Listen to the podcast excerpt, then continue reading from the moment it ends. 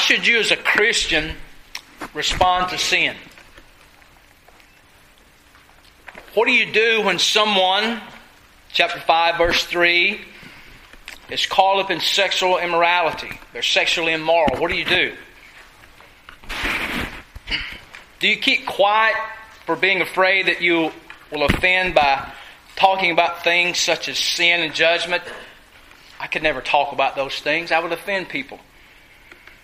What do you do when you're in a crowd at work or at school or among your friends and there's filthy, foolish, crude joking? Chapter 5, verse 4.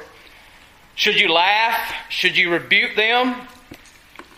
Should you say nothing and just walk away? There's another extreme that we can go to. Are you, are you of the mind that you need to be completely separate from the evil world by withdrawing from almost all contact with worldly people and worldly activities? Is that the way you look at this? If you do that, you pretty much have no impact on reaching lost people. If that's the way you approach life in this world. In Ephesians chapter 5, verses 7 through 4, Paul continues this command that he gave us in verse 1 to imitate God. And now we imitate God by walking in the light. In verses 7 through 14, Paul is dealing with how we relate uh, to our godless culture without becoming infected by it. Here's how you relate to the culture without that culture infecting your life. In these verses, uh, verses 7 through 14, it's one of several places in the Bible. If you read your Bible carefully, this is one of several places you'll discover where the theme of light and darkness show up. The Bible, you read carefully, uh, well, we should always read carefully, but this theme of light and darkness seems to come to the surface often. Darkness symbolizes Satan as well as the sinful actions of those who do not obey God. It represents the spiritual ignorance of those whose sin has blinded their eyes from the light of God's truth. That's what darkness represents, among many other things. Light, on the other hand, pictures the knowledge of the truth that comes when God shines into our lives. Where do you get that idea from? 2 Corinthians chapter 4 verse 6 says, For God who said, Let light shine out of darkness, is the one who has shone in our hearts to give the light of the knowledge of the glory of God in the face of Christ. Light also pictures the holiness of God. 1 John chapter 1 verse 5 says, God is light and in him is there is no darkness at all. The Bible calls upon the believer, the professing Christian, to walk in the light, just as Jesus himself is in the light. 1 John chapter 1 verse 7. We're to be living with every area of our lives exposed to God. We're to be walking in the light with every area of our lives. Nothing is off limits when it comes to our life being reflecting light. Our, our, our marriages, our dating relationships, how we raise our children, how we use our money, how we. Uh, this is the time of year where everybody's doing their taxes, right? Yeah, I saw you roll, everybody rolling their eyes. Oh, it's that, it's that time of year. If you're looking at your handout, we see the main idea. Main idea. We are like God when we walk in the light, or we imitate God when we walk in the light. Remember, that's the command. Chapter five, verse one. Imitate God. Be like God. So if you're looking in there, again at your handout, you see verses 7 through 10. Display the fruit of light. Display the fruit of light. There's going to be two ideas going on here displaying and exposing. So verses 7 through 10 is display the fruit of light. Verse 7, I know we, we dealt with it last week, but it's kind of like a hinge verse that, you know, hinges between verses 1 through 6 and verses 8 through 14. So we're going to talk about it again says, Therefore, do not, excuse me, become partners with them. Paul says, You display light by not joining those in darkness. Partner means to share to, or to join in. Don't partner, don't join the world in its evil. Paul speaks of this as well in another place, 2 Corinthians chapter 6 verse 14. He says, "Do not be unequally yoked with unbelievers." For what partnership, there's the idea of partnership, For what partnership has righteousness with lawlessness, or what fellowship has light with darkness? You see those words, partnership and fellowship with light and darkness. Don't be unequally yoked with unbelievers. This unequally yoked refers to Christians not being bound together with unbelievers in any activity that hinders the gospel, that, that, that doesn't display the holiness of God. Now, with that said, this does not rule out association completely with such people. Jesus, when he's praying to God the Father in John chapter 17, if, you if you've read chapter 17, you know that Jesus is praying to the Father and he's praying. Does anybody remember who he's praying for? He's praying for those of us in this room. He's praying for his followers then and the ones to come. So Jesus was praying to the Father for us, and here's what he said, among many other things As you sent me into the world, I also have sent them into the world. Jesus has sent me, He has sent you, Christian, into the world, but we don't partner. We don't share in their sin, which hinders the gospel and distorts the holiness of God. Christians are to be salt and light. We've heard that before. We're to be salt and light in our society, to love and befriend those who are lost. But our mission does not involve participating in the sin of unbelievers. We must, we must remove ourselves from the things that we talked about last week.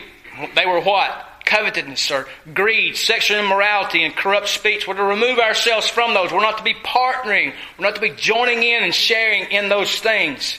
He says, therefore, do not become partners with them the sons of disobedience in their sin. Don't join up with them, yet don't remove yourself from the world because those people need what? They need the light. They need the light to shine into their lives. So verse 8 gives the argument for verse 7.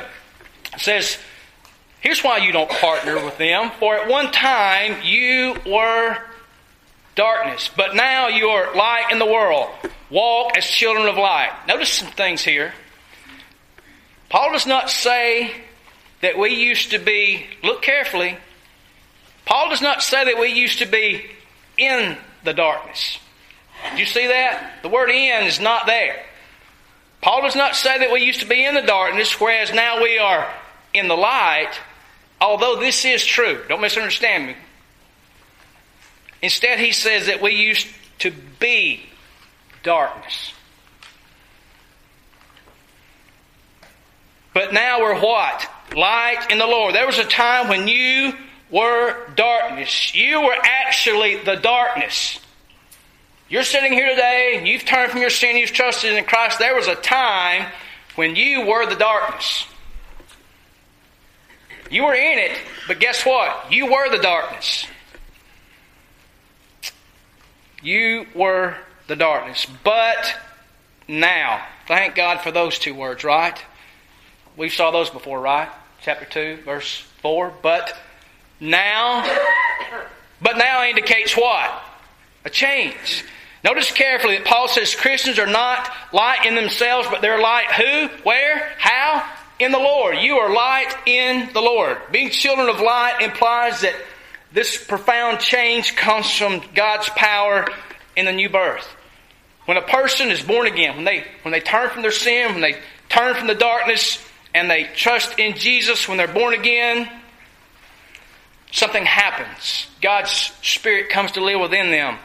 And because Jesus is light, and because we are in Him, we are to be what, church? We are to be light. You were darkness, but now you are in the Lord. If you've trusted in Jesus, Jesus is in you and you are in Him. And if Jesus is light, then you're to be what? Light. And because the Christian is light, there's a command in verse 8. Notice what it says walk. Live all of life as what? Children of light. God the Father has children. Those who trust in Jesus are His children. You walk, you imitate, you act like your Heavenly Father. You walk as children of light. To walk as children of light, we must be children of light. Christians are to pursue holiness. Your life, from the day you trust in Jesus until the day that life ends, your life is to be a life of pursuing holiness. Which, by the way, the book of Hebrews says, without holiness, no one will see God. So that does away with this idea I get saved, I've got my get out of hell free card, and then I go about my business. Oh no, you have missed what the Bible says. We are to be children of light. Here's a little bit of application for, for you. You were, W E R, past tense, darkness. Do you understand that? That's what you were. But now you're what, church? Christian, you're, you're light. You were darkened by the confusion that you were at the center of the universe. That was your biggest problem. That was my biggest problem. Remember those days? Me, myself, and I. I'm my king. This is my world. I have my kingdom. But now you realize that there's a God and you're not Him. Or at least that's what you should be thinking. You realize that you were created by Him, for Him, to worship Him, and to enjoy Him forever. And that has radically changed your whole moral outlook. Or at least it should have.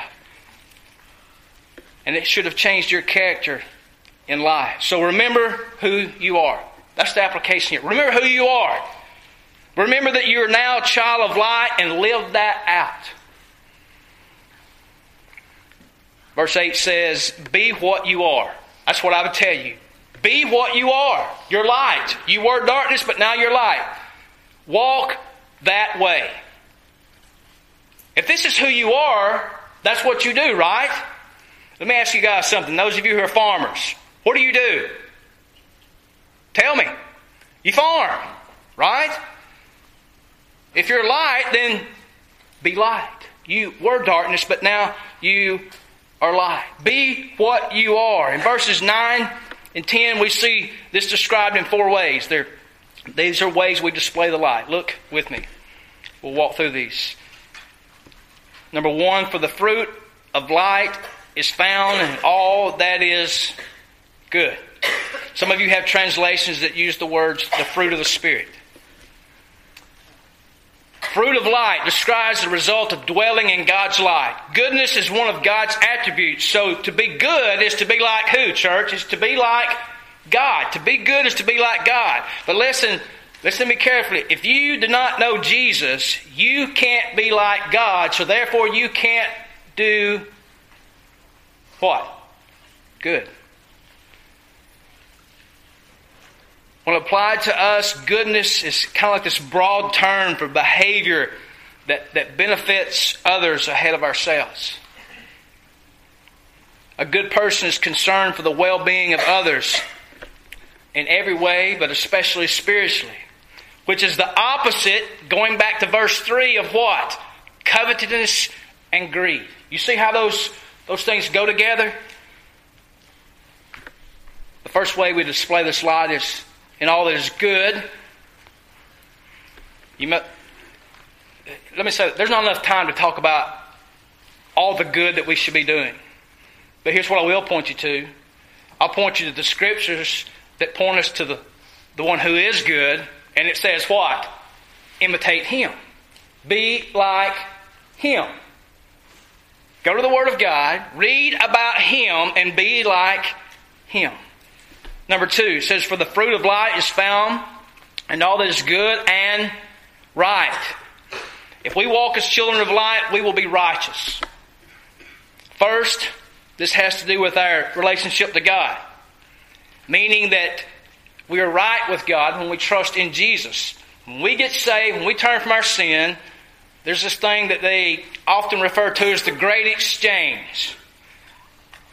We give Jesus our sin and He gives us what? His righteousness. The best deal you'll ever get in life. You'll never get a deal like that anywhere else. But it also refers to how we live. It's conforming to God's righteous standards as we find them in His Word. A righteous person is upright before God and before others. He's just or fair in how he treats others, how he lives out his life. He, the fruit of light is found in, in what is good and what is right. Number three, it says, For the fruit of light is found in all that is good and right and true. If we walk as children of light, we'll be people of what? Truth. Imitate God, who is truth, Follow God. Have the fruit of light that is found in what's true. In context, the truth stands in contrast to the life of the unbelievers that we just saw last week. And also, chapter 4, verse 24, which says, We've been created in righteousness and holiness of the truth. You hear that? We've been created in righteousness and in holiness of truth. Chapter 4, verse 15 and verse 25 also says we're to speak the truth how? Does everybody remember? We're to speak the truth how? In, in love. We're to be people of our word. We're to be people of integrity in, in all things. We shouldn't have anything to hide because we're walking in what? The light. We are people of all truth. That also means that we don't withhold truth because we fear how others will respond to the truth. Did you hear that? That's part of speaking the truth in love. We don't withhold truth from people. Number four, verse 10 if we walk as children of light, we'll learn what is pleasing to the Lord. And notice what it says and try to discern. We'll try to discern what is pleasing to the Lord. Verse 9 is a, if you're looking there carefully, is a parenthesis. So verse 10 goes back to verse 8 and it summarizes what it means to walk as children of light. And what is that? That we what? Discern what is pleasing to the Lord. Your life's goal is to do what? Please Jesus. To do what pleases Him. Notice the phrase, try uh, to discern, proving what's acceptable, finding out what is acceptable. Do you see that? We're to try to discern, we're to try to find out what's pleasing to the Lord. How many of you want to know that? You want to know that, right? Romans chapter 12, verse 2. And do not be conformed to this world, but be transformed by the renewing of your mind, so that you may prove, listen, what the will of God is that which is good and acceptable and perfect. Our minds are renewed through one means the Word of God. And I know what you're saying. Here we go again. There's that preacher telling me I need to read the Bible.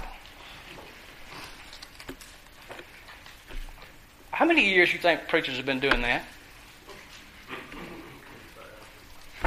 Billy said for 2,000 years they've been doing it. And we still don't read it, right? Our minds are renewed by the Word of God. How, how do I walk in the light? How, how do I do that? How, how do I do what is good, right, true, and pleasing to the Lord? First of all, you don't determine what pleases the Lord by your own feelings. Because your feelings do what? If they're like mine, it's this roller coaster thing, right? They, they change all the time. Or about what the world thinks, or what immature Christians say or think.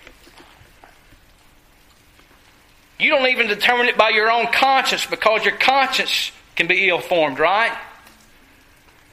Instead, you learn what pleases the Lord through growing to understand His Word. Practically, come to Sunday school and come to corporate worship, hear God's Word taught, and hear it preached. That's two of the easiest ways for you to do that. Maybe you approach another Christian Maybe you're a Christian and you're thinking, man, I'd really like to, man, this is, I hear this, this is really what I'd like to do, but I don't know what to do. Maybe you approach a Christian that you feel is strong in the Lord and you just ask them, help me to follow Jesus. You're like, really? Can we do that? Yeah, but you know what? The older, mature Christians ought to be going to you and telling you to come follow them to follow Jesus. That's what it should be. Walk in the light. Be good, right, and true. Not for selfish motives, for your own self respect, or so that others might think highly of you.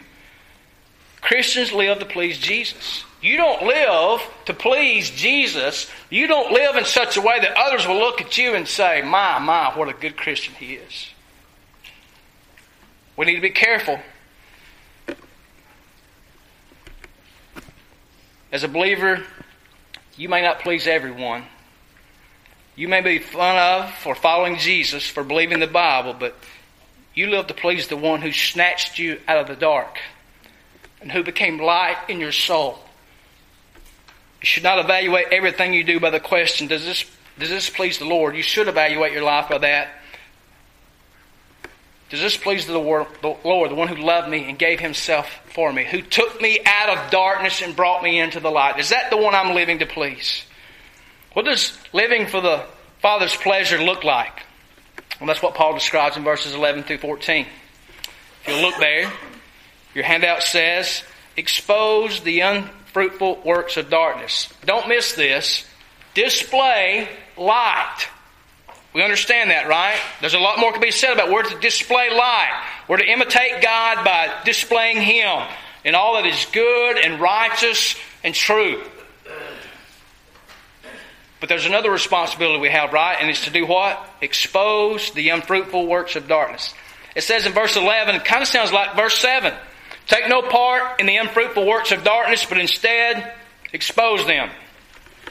Not only should the Christian avoid being partners with those in darkness, they should actively expose the darkness. You hear what I said? They should actively expose the darkness. Paul says, take no part in. Some some translations use the word have no fellowship with. Christians are to produce the righteous fruit of light. Verses 8 and 9. They're to have nothing at all to do with the unfruitful works of darkness. How much are they to have with those works of darkness? Nothing. Nothing in English means what? Nothing. In Matthew 5:16, Jesus tells the Christian, "Let your light shine before others so that they may see your good works and give glory to anybody know who glory goes to? Your Father who is in heaven. Let your light shine before others. Here's part of how you expose the darkness. You let your light shine that they may see your good works and they give glory to the Father. Take no part in these works of darkness because they bring no benefit to man nor do, do they bring glory to God. These works of darkness are to be avoided by the Christian. Instead, the, the Christian does the opposite. He doesn't partner or participate, but what does he do about those works of darkness? What does it say there? He what? He exposes those. Now, what does Paul mean by exposing them? That word has the idea of correcting or convincing someone. The idea with expose means that by our lives, listen, and by our words, we expose the unfruitful deeds of darkness. By our lives and by our words, we shine light on what is dark. To ignore sin, listen to me, is to encourage sin. Let me say that again. To ignore sin is to encourage sin. Let me ask you parents something. If your children are doing something in the home and it's something you don't want them to do, if you don't say anything, what are they going to do? They're going to keep doing it, right? And you're like, well, at my house, I even tell them, and sometimes they just keep doing it. To ignore sin is to encourage it. To be quiet about it is to help promote it. Expose has the idea here of reproof or correction or punishment or discipline. And that word punishment sounds a little harsh. We are to confront sin with intolerance. We're not to, we're not to be intolerant towards we're not to have a tolerance towards sin. We're not to allow it to go on. So, what's the application here? A little bit in this. When we expose sin, listen to me carefully. Don't load your gun up and start shooting. Don't become the sin police and start picking people off. All right? When we expose sin, we need wisdom. We need discernment and we need gentleness as we do that. As well, let me say this we need courage and conviction to know how to confront and expose the works of darkness. So we need what, church? We need wisdom, we need discernment, we need gentleness, but we also need courage and conviction. Light always does what? Illuminates the darkness. It exposes sin for what it is. Paul's saying that the life and actions of the Christian expose the works of darkness in this world.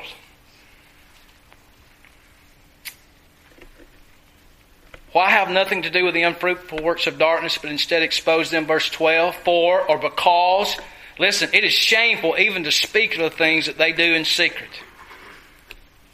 The things they do in secret. When you hear that word secret and you read this, you're thinking, what are you thinking? hide. You, when you have a secret, you're, you're hiding something, right? You're withholding something. The things they do in secret points to what we just read last week. It points to the sexual sins mentioned in verse 3. These sins are too shameful even to mention. The idea is that it's shameful to speak of these things which are done by them in secret. They hide. The fact that they do things in secret heightens the indecency of that thing. When you hide something, you really don't want nobody to know about it, right? You want to keep that. Paul wants to utterly renounce those sexual sins, but does so without mentioning the, listen, details. Doesn't mean they ignore them, but he doesn't go into all the details. Some things are so dark that they should be discussed in as little detail as possible. Because to do so is shameful. Don't participate in that which is shameful, but do what? Expose it. Light shines on those things and it will expose those things. In verses 13 and 14, we see the transforming power of the light. Verse 13, but when anything is exposed by the light, it becomes visible. For anything that becomes visible is light. Light makes everything visible. Light makes things appear as they really are. And you know that in the mornings when you go in the bathroom, right? And you flip the light on. You're like, good Lord, what happened between last night and this morning? When sin is revealed, it's what? It's no longer hidden and it is seen for the ugliness that, is, that it is. In other words, by the obvious difference in how a Christian lives, he exposes the sin of those that are engaging in unfruitful deeds of darkness. That's how you expose darkness. In one way, you live the opposite of that. You live imitating God, which shines what? Light, truth, goodness, and righteousness into those situations. Paul seems to be arguing that light not only exposes, but it also transforms. To some point, it can do that, right? Remember, people will see your good works and give glory to who? God. People who are lost will see your life and hear your words, which should match up, and they will go, There is something different here.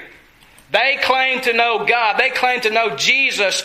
That's light shining into their life. It exposes their sins. And the idea in that verse when it says they give glory to God, you know what that means? It's possible if someone watching your life and seeing your actions and you speaking truth into their life that God will do what? Take them from where you were and bring them into the light. That's what that's talking about. Let me illustrate that for you. Back in January, we had the, the snow and the, the ice, right? And it hung around for several days. If you were like me, your car, your truck got dirty, right? Snow, salt.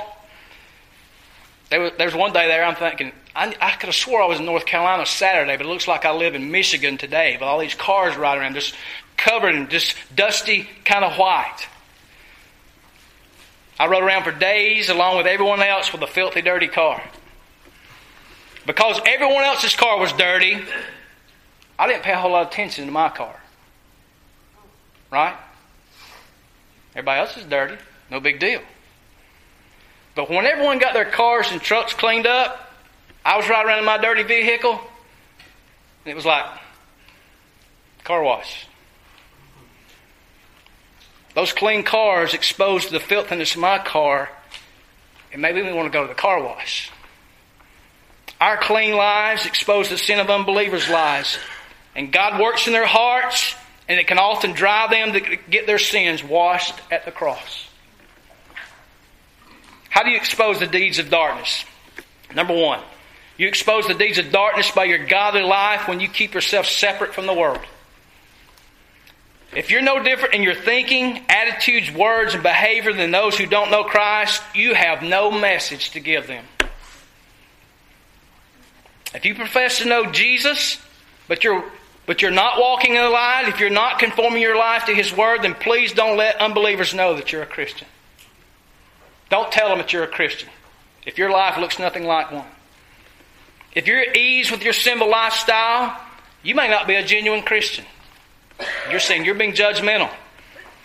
Now I'm just telling you what the Bible says. Your life should match up with what the Word of God says. Don't associate the holy name of Jesus with, with your disobedient lifestyle. I have people tell me all the time, I love God, but their life looks nothing like that. It reflects nothing of loving God. Number two, you expose the deeds of darkness by your godly lies and words as you keep appropriate contact with the world. Appropriate contact. Don't isolate yourself from the world.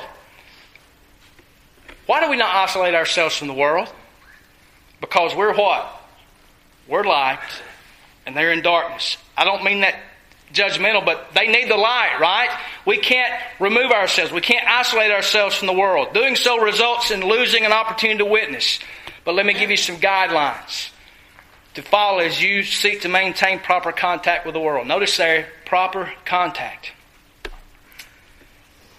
You should not be best you should not be best friends with an unbeliever once you are saved. And you're like, whoa, wait a minute. I got a lot of friends. Can I tell you? When I got saved, I had a lot of friends. Your closest friendships must be with those who follow Jesus. Notice what I said.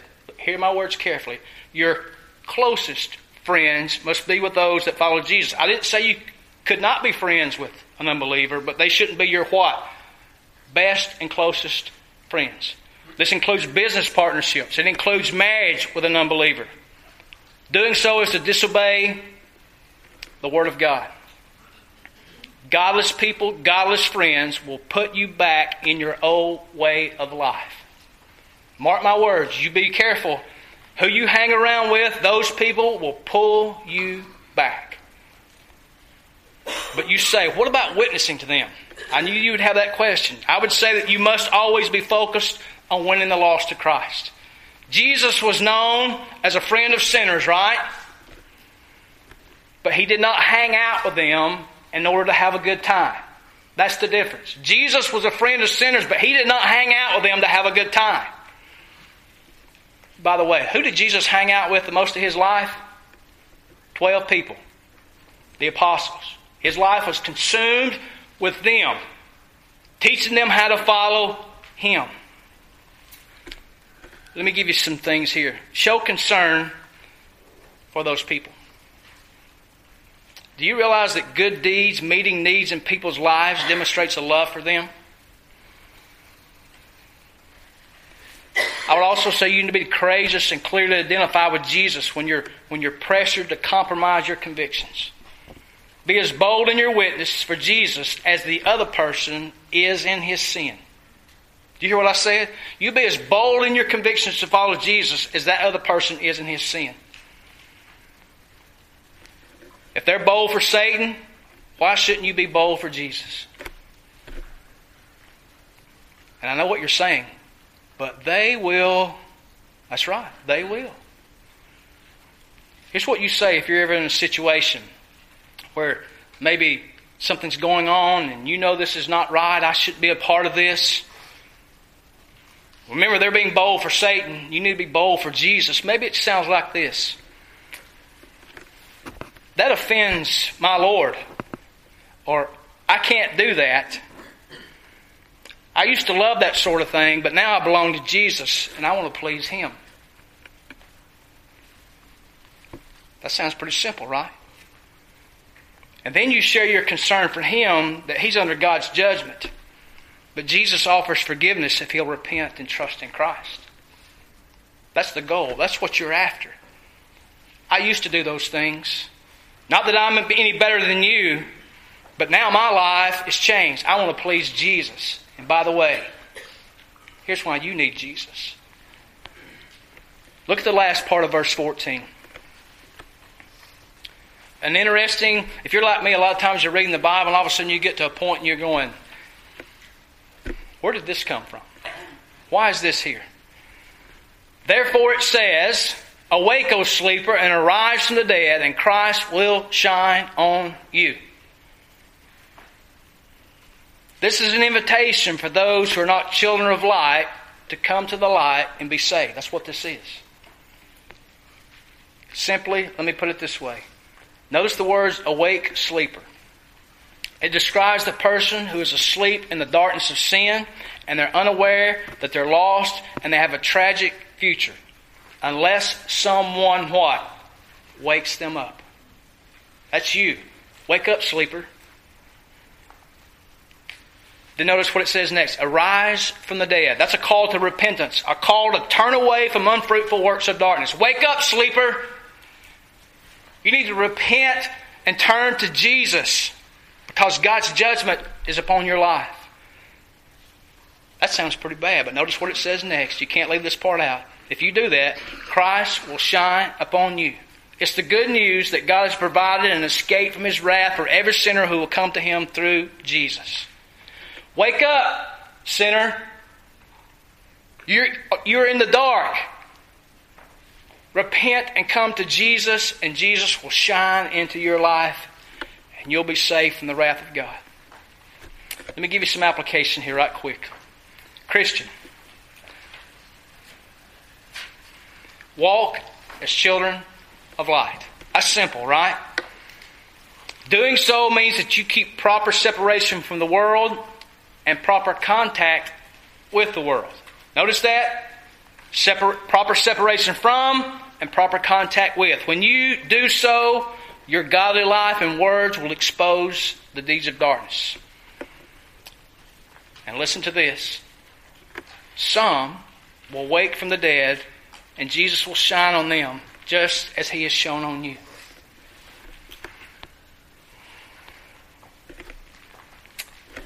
Father, we thank you for the gospel today.